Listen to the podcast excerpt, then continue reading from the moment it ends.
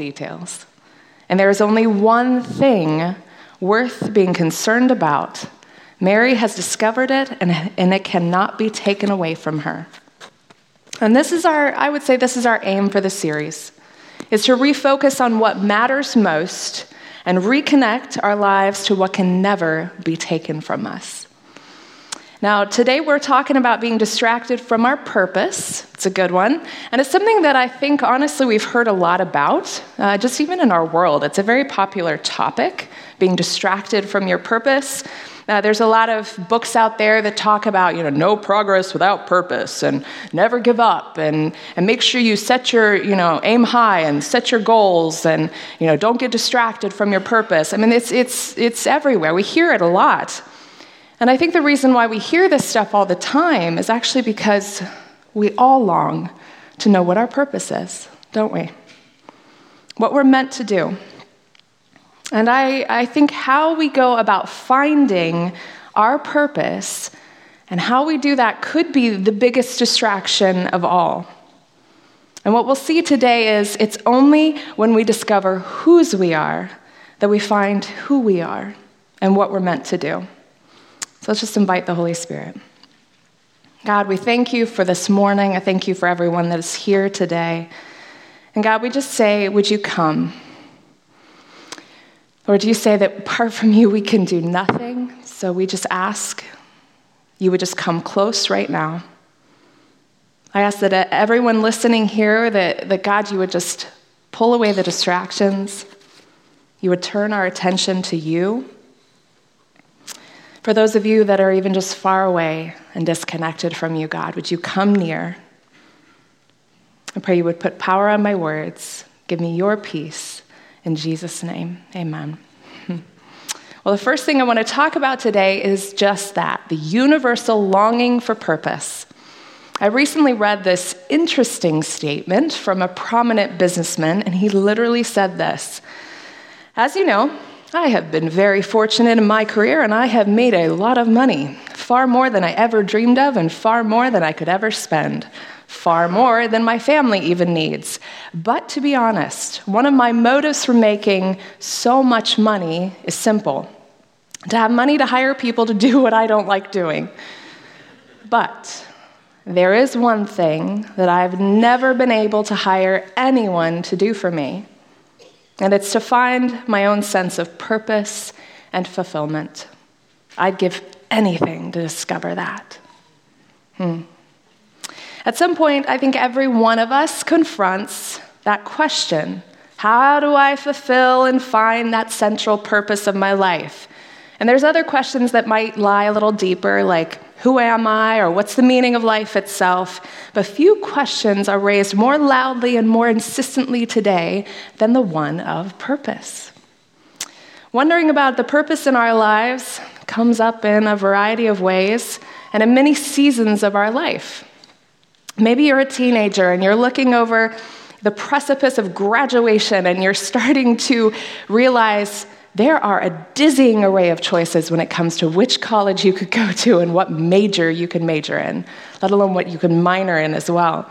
Or maybe you're in your late 20s, early 30s, and you're starting to realize you can't do it all. And the demands of life are actually really heavy, and you're trying to figure out what to say yes to and what to say no to, and you don't know what to do. Or maybe you're in your midlife and you're facing a mismatch between your gifts and your work or your job, and you're asking yourself, can I really see myself doing this the rest of my life? Or maybe you're a mother and you're watching your children grow up light speed, and left wondering which high purpose will fill the void in the next stage of my life. Or maybe you're in your retirement years and you're wondering if this is it, if God's done with you, or that he has a plan still for your life. Yes, by the way. Or maybe you're just in a transition of life, moving home, switching jobs, struggling in your marriage, maybe have some health issues going on. We try to avoid it, but change is one of those things that starts to quickly challenge our sense of personal purpose. For any of us that have ever thought, is this all there is? Is there more to our life? You're not alone. I know in my own demographic, One out of 4 women right now are on antidepressants and anti-anxiety medications. That is 400 times more than it was when I was born in the 1980s. 400 times more. And I'm not against medication, don't hear that. I'm not against that, but it does say something about what we as a culture are struggling with, what we're wrestling with. Viktor Frankl, a Holocaust survivor, and I'd say he has a little cred when it comes to this topic, he says this: the root of anxiety is a sense of unfulfilled responsibility, a fear of purposelessness. Now, I know the enemy uses a lot of tactics in our lives to keep us ineffective, especially in the kingdom of God. Things like anxiety, right? Things like fear and guilt and shame, because he obviously does not want us to find out whose we are and who we are. And as long as he can keep us unaware and disconnected from God, he can keep us just aimlessly drifting through our lives, right? But if we start to get close, what he cannot destroy in you, he will distract. He will distract. Now, distractions are those things that just get us off course. They're the things that prevent us from giving our full attention to what's really needed in our lives. And what we look to answer that longing for purpose can drive us in a lot of different directions, right? We're on the hunt to find that answer. But I want to look at 2 main directions today. One is that we can look for it in ourselves, or we can let it draw us toward God. And I'll be honest, I think self, or you could say selfishness, is actually one of the biggest distractions from connecting with God and finding our purpose. I really do. And so that's our second point, the distraction of self-focused or self-seeking purpose. And this is the answer or the method of most people in the world, like atheists and agnostics and naturalists or humanists. That if the final reality of this life is just chance, and if there's really no God, no supernatural to consider, really there's no purpose. And really the purpose is up to each one of us to decide and to achieve for ourselves and by ourselves. It's not something we discover outside of ourselves, it's something we find from within, or what we decide it to be.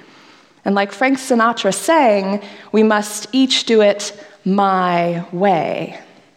That is echoing through our world today. And really, this is the answer of most Americans. What they believe is that if anything's going to happen, we're going to have to make it happen, right?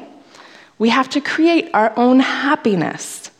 We have to be the engine of our own momentum. We are responsible for creating our own destiny and our own purpose. In this modern era, we have thrown God right out of the middle, right out of the center of pretty much everything, and we've made ourselves the center. You just look around you today and you see it. And there are a lot of books out there, even Christian ones, that can be classified as self-help books because they approach their subject from a self-centered viewpoint. Always be aware. Even in movies. Back to the Future, Doc Brown says this. You ready? Good quote. Come on. Not accurate, but cute. I remember it. Your future hasn't been written yet, he says. No one has. Your future is whatever you make it, so make it a good one. You remember that? Now I want to just play with an analogy here for a second. Just imagine that your life is like you're piloting a plane, and you get to fly that plane wherever you want, at whatever speed you want, at the altitude you want. You are the captain, right? And then Jesus comes knocking. Right? And we say yes to Jesus. We invite him into our lives. We say, come on board. We're cool with you. We like you. We think you're great. and we need you. God, would you come? Would you come? And maybe the way that our life has been going has been, we just realize we can't do it on our own and we need him. Or maybe we've hit some turbulence in our lives and we've realized, I can't do this alone. I need the Lord. And so we invite him into our lives and we say, God, we're yours. But what's funny is that he doesn't just go sit in the cabin, does he? You know, just kind of backseat drive and say, oh, go left and go right. Like, that's really not how our relationships with God are at all. What he does, surprisingly, is as you're sitting in that captain's chair, we hear this knock on the cockpit door. And he's saying, will you let me in here? And we're like, yeah, you can hang out, next to me if you want, right? We start to get a little anxious when we realize God is actually asking to be in control. He wants to be on the throne of our lives. He wants to be the one in the captain's chair. And what he starts talking to us about is things like how you're spending your free time or how you're spending your money or how you treat your family or your coworkers. And we tell him, well, I don't know how to do those things. And he's like, well, then can I sit in the captain's chair? Let me show you. Let me show you. He wants to call the shots in our life, and he wants to be the one in control of the destination of our lives. And we are the ones that are asked to take a back seat. And boy, is that counterintuitive for us. That is so counterintuitive for us. It almost feels wrong, like, wait a minute, shouldn't I be at the helm? I should be in control. I'm the captain of my fate, right? Shouldn't that be how it is? But he has a desire for our lives that are much bigger and much better than sometimes we remember. And though that is contrary to popular belief, this life is not about us. And the purpose of our lives are actually far greater than our own personal fulfillment, our own peace of mind, even our own happiness. It's actually far greater than our own families, our own careers, or even our own wildest dreams or ambitions. Do you want to know why you were placed on this planet? You have to begin with God. You have to let him be in that captain's chair. We were born for a purpose and by his purpose. And the search for purpose in our lives, though it's puzzled people for thousands of years, is something that we got to make sure we start at the right place. And most people in this world start at the wrong starting point, which is just ourselves. We ask those self-centered questions like, what do I want to be, or what should I do with my life, or what are my ambitions for my future? But focusing on ourselves, we will never get to that place of realizing our true purpose. The Bible says that God directs the lives of every creature, and everyone's life is in his hands. His hands. You won't discover the meaning of your life by looking within yourself. It's a lie. And you know it, because you've probably tried it already, and it hasn't worked, has it? You didn't create yourself, therefore there's no way you can tell yourself what you're created for. And it's exhausting, honestly, trying to figure it out and find it on our own. Let's just be honest. I remember there was a time in my life where God revealed to me that I was putting a lot of my trust in myself. And it was on an Ash Wednesday night. I've told this story before, but there's a lot of significance for me. It was one of those times where God really got my attention. And I decided to sneak into an Ash Wednesday service, and I was sitting in the back. I had fully intended to spend that time alone, journaling with just me and the Lord, until a woman came in right behind me, and she was on crutches. And it took her a good 5 minutes or so to get just from the very back door to the back row of the auditorium. And she sat, of course, right in front of me. And as I sat there, fully intending to just talk to the Lord, he starts talking to me about this woman, and he starts just giving me compassion for her. And then I have this idea that just goes through my head. You should ask her if she needs help to go forward to receive the ash, because it was all the way at the front of the auditorium. And And I sat there and I debated with God a little while, and I was like, I don't know this woman. Like, that's just weird. Well, how would I do that? She has crutches. Logistically, that's just strange. And I'm, going back and forth with the Lord. And then they finally say, okay, now we're going to, receive the ash if you'd like to come forward. And she didn't move. And so I said, okay, Lord. And so I knelt down next to her and I said, hi, I'm Heather. And I don't know if, I could help you at all. Is there any way I could help you, get to the front? Would you like to go forward and receive the ashes? And as quick as I asked her, she responded, and she looked at me and she said, no, I don't need your help, and turned away. Boy, was that not the response I was necessarily expecting. And I remember standing up, kind of like, oh, well, okay. And I just turned around and I'm like, Lord, that was not what I was expecting at all. And God was so quick to say, Heather, and I remember just knowing it was the Lord, it wouldn't have been me. I just had this thought that he said, Heather, that's you. And I didn't ask you to help her forward, to actually help her forward. I actually just wanted to show you a picture of yourself. And I was like, oh, I know what that means. And I did. I knew what that meant. He had called me out. And I just had this picture of me hobbling along, just like she had, from the back, the back door to the back row, and hobbling along in life painfully. I mean, every step was painful.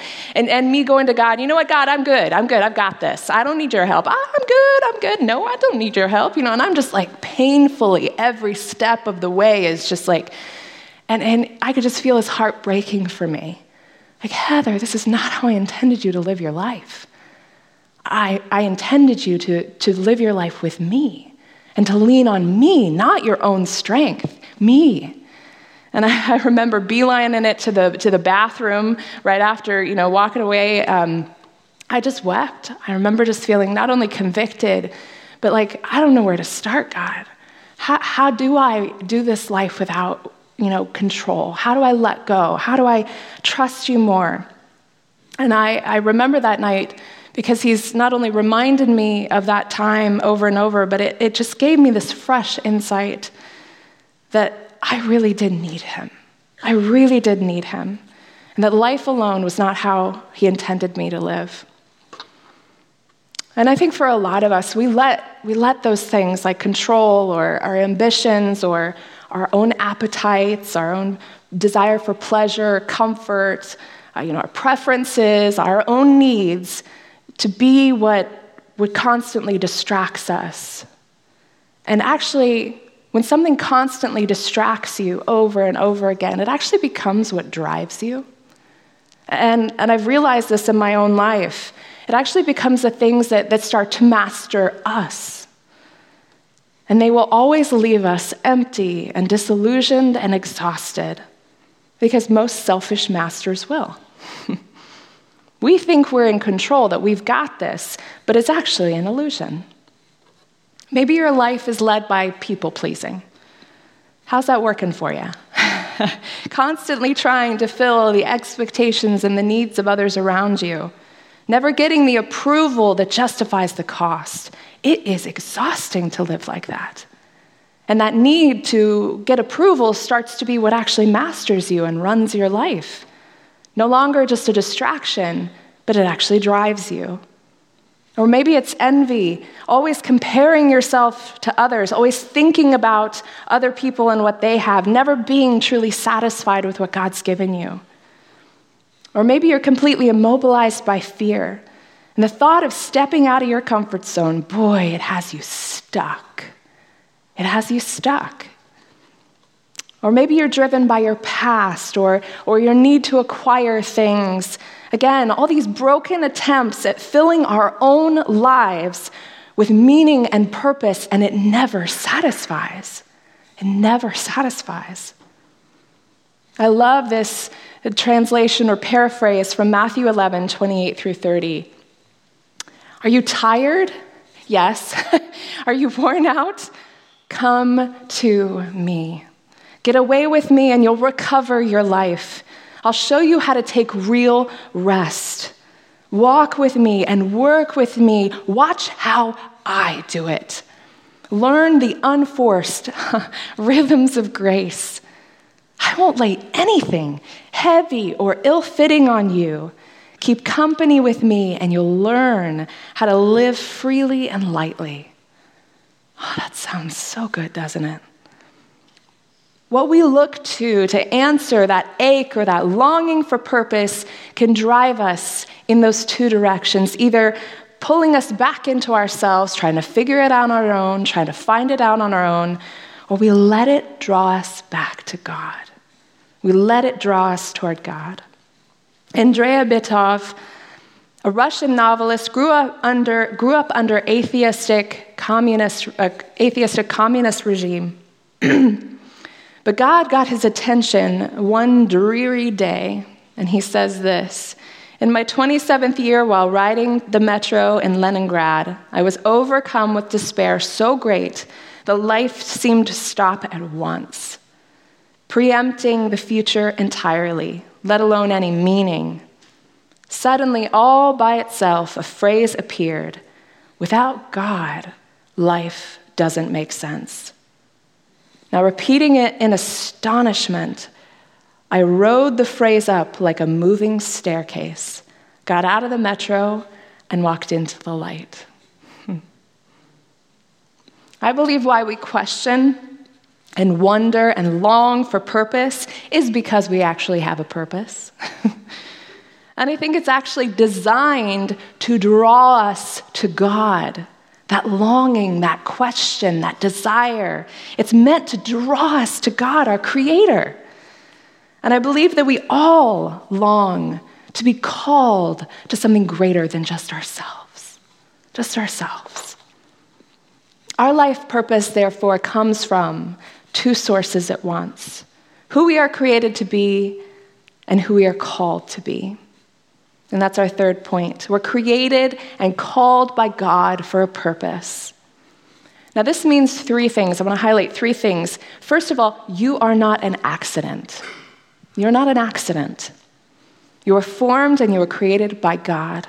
This is what he says in Psalm 139, 13 through 14. "For you created my inmost being. You knit me together in my mother's womb. I praise you because I am fearfully and wonderfully made. Your works are wonderful, and I know that full well." And then in Jeremiah 1:5, "Before I formed you in the womb, I knew you. Before you were born, I set you apart." You know, your birth was no mistake or mishap, and your life is no fluke of nature. We need to be reminded of that. Your parents may not have planned you, but God sure did. He is not at all surprised when you came on the scene in this world. And in fact, he expected it long before your mother was expecting. He thought of you first, and it is not by chance or by accident that you are breathing in and out at this very moment. You are alive because God wanted to create you. He wanted to create you. And then secondly, you were first made for relationship with God. And many of us know this famous verse, but sometimes we forget or we don't look at the context, the next two verses, Jeremiah 29:11 through 13. "For I know the plans I have for you, declares the Lord, plans to prosper you and not to harm you, plans to give you a hope and a future. Then you will call on me and come and pray to me, and I will listen to you. You will seek me when you find me, and find me when you seek me with all of your heart." We're first called to him before we're called to do something for him. And that's essential that we don't get that mixed up. What we've been called to do is really important, but it's just not first place. First place is relationship with him. Just look at Jesus when he called his disciples. He calls them first into relationship with him. Before sending them out to do anything, what does he say when he calls them? "Follow me. Follow me." That's first. Follow me. He always draws us to himself before he gives us something to do. Because knowing him and being transformed to become like him is what is ultimately our purpose. That's our ultimate purpose. It's like this analogy. It's like our full names. You know, my name is Heather Kimura. When I visited Japan 6 years ago, I realized there's a lot of Kimuras in this world. And my husband's family was over there. But I'm Heather Kimura. It's what distinguishes me from all the rest of the Kimuras. So your last name, it's like our primary and our generic purpose, to know God and become like him. But our first name is what our specific purpose is and what sets us apart, our unique calling, our unique set of gifts. It's what we're going to do in God's kingdom. And the third point is, you're uniquely made. Ephesians 2:10, for we are God's handiwork, created in Christ Jesus to do good works, for which God prepared in advance for us to do. And I love this word, handiwork or workmanship. It actually describes our uniqueness. It's actually from the Greek word poema, which literally means work of art. We're a work of art. And that's where we actually get our English word poem from. You are a work of God. You are. And nothing but the highest and the best comes from his hand. God designed each of us so there would be no duplication of us in the world. No one has the exact same mix of factors that make you unique. Tom Patterson says this, literally everything God makes is unique. He didn't clone anything. Thank goodness, that'd be weird. But he didn't clone anything. Even identical twins have individual uniqueness. That should tell us that our individuality is a secret trust. And what we do with it is our gift to God.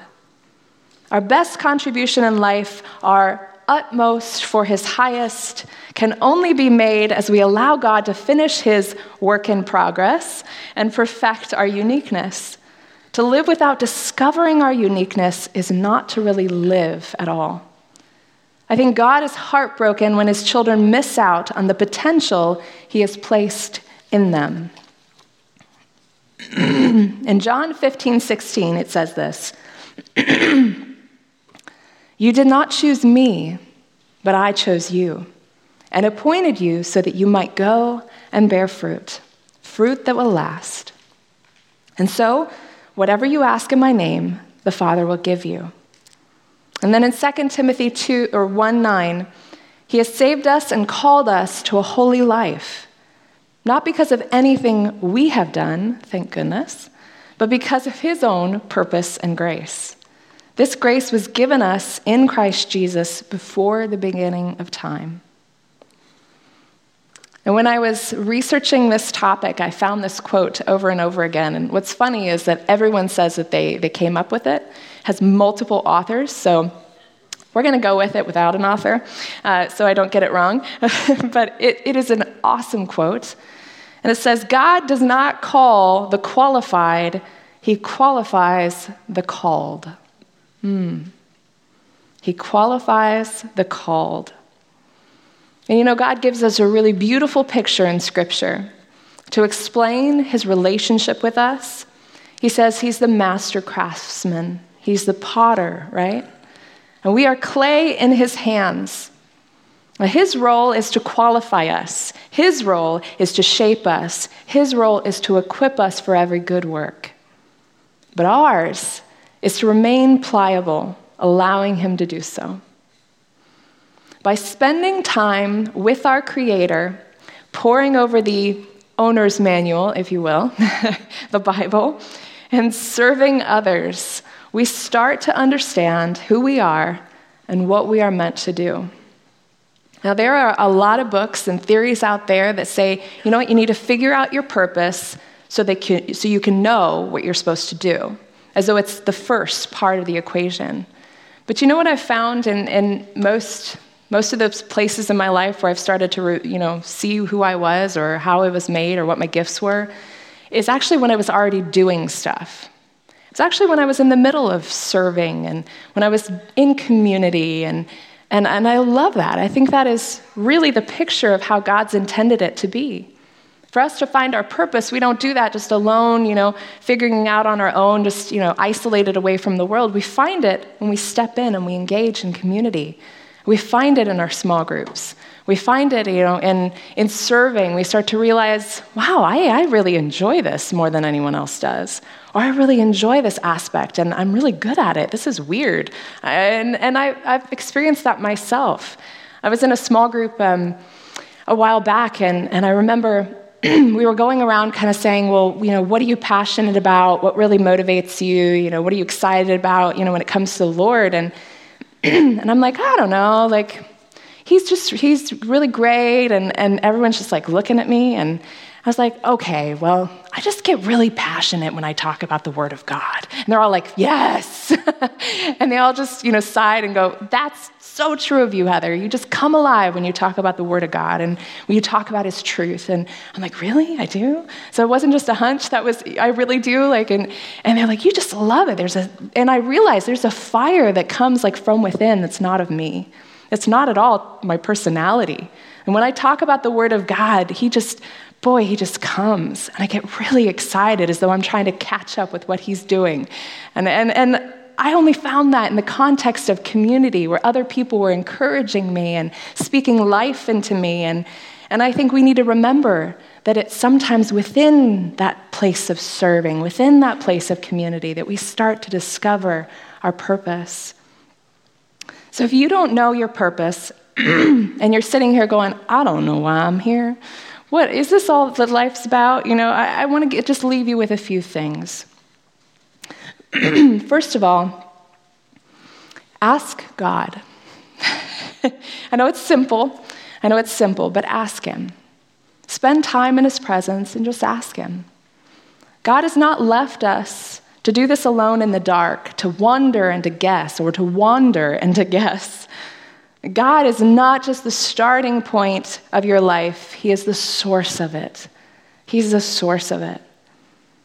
Discovering your purpose in life, we have to turn away from those distractions, those self-focused solutions, and turn back to God's presence and His Word. And second, if you don't know what to do, keep doing the last thing you heard God tell you to do. Keep doing the last thing He told you to do. Keep serving, being a good steward in the waiting. And I love this word, waiting. My daughter, whenever we go to a restaurant, she'll usually say this. She'll be like, Mommy, what are they waiting for? She's really cute. She has this funny sense of humor. I'm like, what are they waiting for? What are you talking? Oh, the waiter. Oh, that's okay. What are they waiting for? But it really is how God wants us to wait. He wants us to wait like this. God, what do you want us to do? What do you want us to do, right? Where do you want me to serve? Where do you want me to serve? It's usually in those places of waiting where God is actually preparing us. He's preparing us. And it's not for the best, great, new, big, better thing. We find, and I'll be honest, we'll find that we don't need the best, great, next thing. The contentment actually comes from within. It doesn't come from a place of circumstances that says, oh, now I've made it. We've never really made it, have we, in this Christian life? It's a process of waiting and preparation, because He's actually more concerned with who we become than what we do. Who we become more than what we do. It may feel like forever that you're waiting, but keep spending time in God's presence, trusting that He will guard and guide your life. In Proverbs 3:5-6, in the New Living Translation, it says this, trust in the Lord with all your heart, and do not depend on yourself, your own understanding. Seek His will in all you do, and He will show you which path to take. Boy, easier said than done though, right? Trusting in the Lord with all our hearts. God is not in a rush. to get you to some magical destination. He's in the business of transforming and changing our hearts, making us more like him. And it happens to be a lifelong process.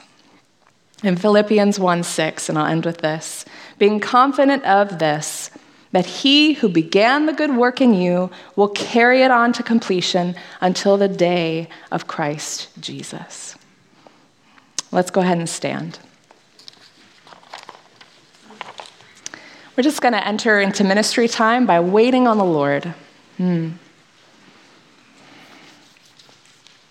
So God, we ask for your presence to come. God, would you speak to us right now?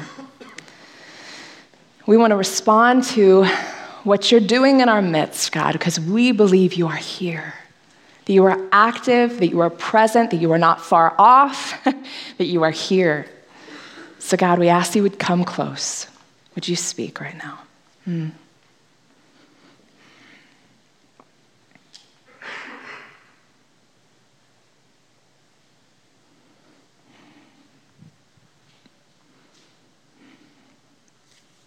More, Lord, just more of your presence.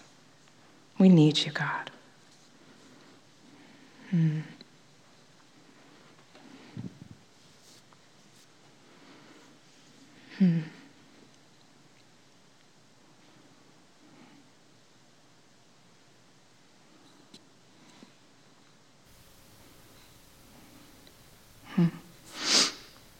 As I was preparing for this time, the Lord laid it on my heart to just call out a couple different groups of people.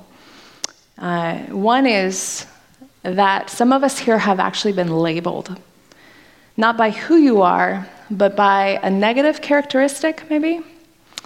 And I think it's either the enemy's lie that he's used to kind of pin you down and keep you back, or it's someone else's words that have been spoken over you.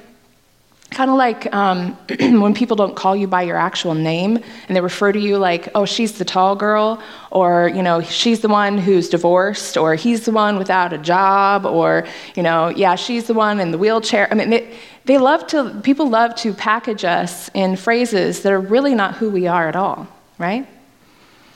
And I think God wants to, you know, maybe just take some of those things that have been labeling us and defining us, because it's actually become a hindrance to us walking in the purposes that God has for us. And it's disqualifying us from engaging in what God has for us to do in the kingdom of God. And so if something just immediately just came into your mind and it's what you always just hear in your head, describing yourself even, if that's you, I would ask that you would come forward this morning and get prayer. You would lay that before the Lord and say, God, would you rid me of this? Would you just wipe that clean so that what I hear are your words about who I am and not the words of what other people have defined me as? So if that's you, I would encourage you to come forward today and get prayer. And then last night I had just a distinct picture during worship that there's some of us here that actually we really question if God sees us or not. We're like, yeah, I'm not sure if you really see me. You might see the other people in the room, but I'm not sure if you see me. And so I'm going to step out on a limb and I'm going to just say two things that I feel like the Lord just called out during worship today. And he said, I see you, and I know that you are longing for something new. You are longing for some kind of change or fresh breeze in your life. And it's been this ache in you for a while now. And you've been asking God, what's next? God, what's next? What's next? And I think that he's just saying, I see you, and I see the struggle that you're in. And this is what I got. His mercies are new every morning. And the newness that you're seeking is not in your circumstances. It's actually in your relationship with the Lord, that you'll find that satisfaction, this newness that you're looking for, in the newness of his mercies and his grace every single day. And so if that's something you're wrestling with, I would love for you to come forward and get prayer today. And then there's another group or another maybe a couple people that God says, I see you, and I know you're holding back. I know you're holding back. Yep, you. I see you. And you're not willing to commit. You're scared of being known, though you long for it. You're scared to get involved, to commit to a small group or to serve. And God's saying, this is what I have for you. Would you say yes? Would you say yes?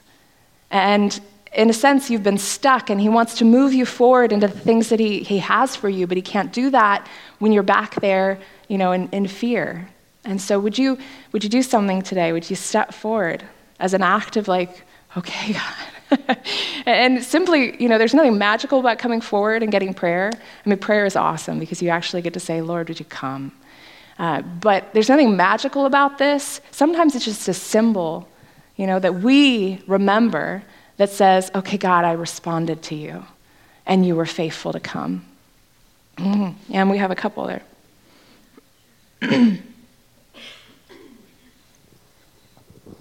I think also as I was praying that there are a lot of people who were brought into the world by their parents and essentially have had to raise themselves. Completely feeling as though there's been no guidance, no blessing over their lives, just thrown out there and been told, show me who you are. The Lord wants to break that. He wants to pour out a spirit of adoption. Ooh. So that everyone can, the people that are really suffering with this can really turn from that lie that they don't have to raise themselves, and they can feel God's fatherhood and get a blessing to that he would show them who they are. That's wonderful. So if any of those speak to you today, I just ask that you would respond by coming forward and having someone just lay their hand on your shoulder and just bless what God is doing and pray for you. We're going to just worship with one last song. For those of us that are still in our seats, we're just going to worship the Lord with one last song, and then I'll come back up and close us in a closing prayer. So come on forward. Any of those words for you.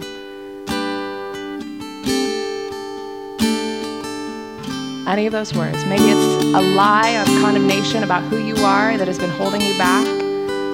Maybe it's this longing for something new. Maybe it's the just the fear of being committed.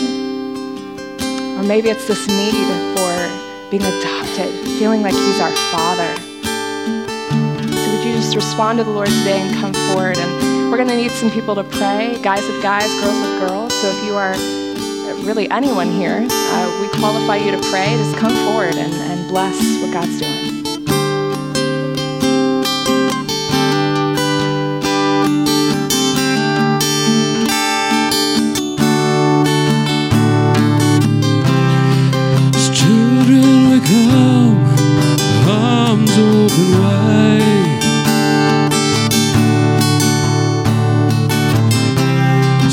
Desperate for you, in need of your life.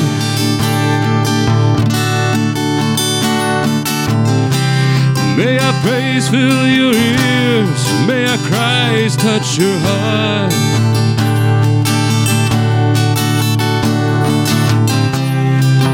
We need your presence to change who we are.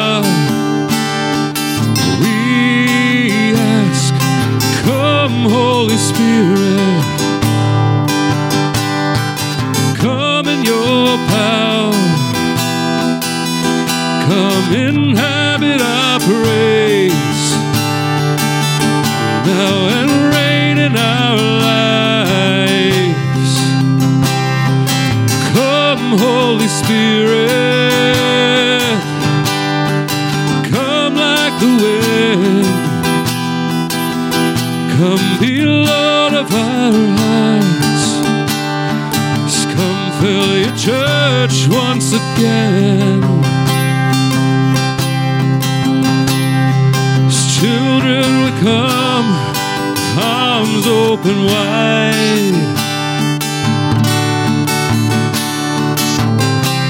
so desperate for you, so in need of your life.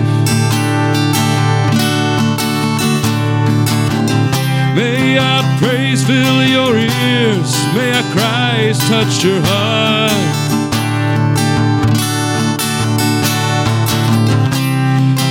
We need your presence to change who we are. So we ask, come Holy Spirit, come in your power, come inhabit our praise. Come now and reign in our lives. Holy Spirit, come like the wind, come be Lord of our hearts, just come fill your church once again, oh come Holy Spirit, come Holy Spirit, come in your power. Come inhabit our praise. Just come now, reign in my life. If you're getting prayer, just continue to do so. Lord Jesus, we just thank you, God, that our lives are in your hands, Lord. That we don't have to try to figure this life alone, figure this all out alone, God. Would you just speak to us this week, not only about what we're meant to do, God, but would you speak to us about who you say we are, who we are to you, Lord, because that is what we need the most. We need to know whose we are, and would you speak to us about how you are a good and loving Father? Would you show us how you are reaching out and you're speaking to us and you're working in our midst on our behalf? For our good, God. And we just, we pray that you would come, direct our path, Lord. We say we're yours. I just speak a blessing over you in the name of Jesus. Amen.